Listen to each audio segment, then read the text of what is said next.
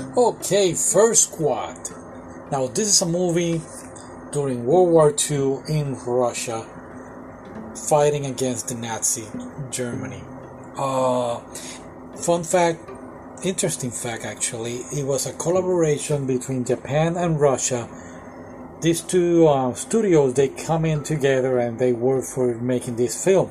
Now, the film is about this young um, students, I guess, uh, they have certain abilities and they are recruited by the Russian army to fight the Nazis. And our main character is named Nadia. She had an accident and she forgot everything that happened a year prior. During that year, her comrades they died, and now the the Russian army has found out that the Nazis are gonna be bringing from the dead this um, knight from the knight era.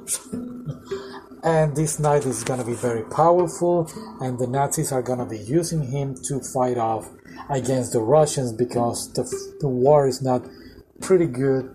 On either side it was a horrible war and they acknowledge this in the film. So the nazis are gonna try to use this guy this powerful uh, ancient power knight that is awakening to kill off all of these uh, Russians. And this is where our main hero, Nadia, came in. And she is. The Russians have developed this machine so she can transport herself to the underworld and bring back her fallen comrades. And together they're gonna be fighting this powerful knight and I guess, uh, uh, win the war. Yeah, so it was, it was a pretty good, fun film to watch. Very interesting theme. The bad thing, it was only like uh, 123 minutes, something like that. It was very, very short film. The good thing is, was very straight to the point.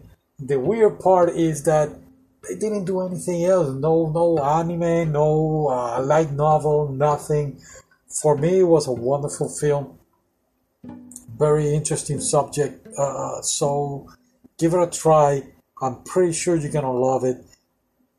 And yeah, thank you for listening. That's it. Go ahead and watch it. Bye.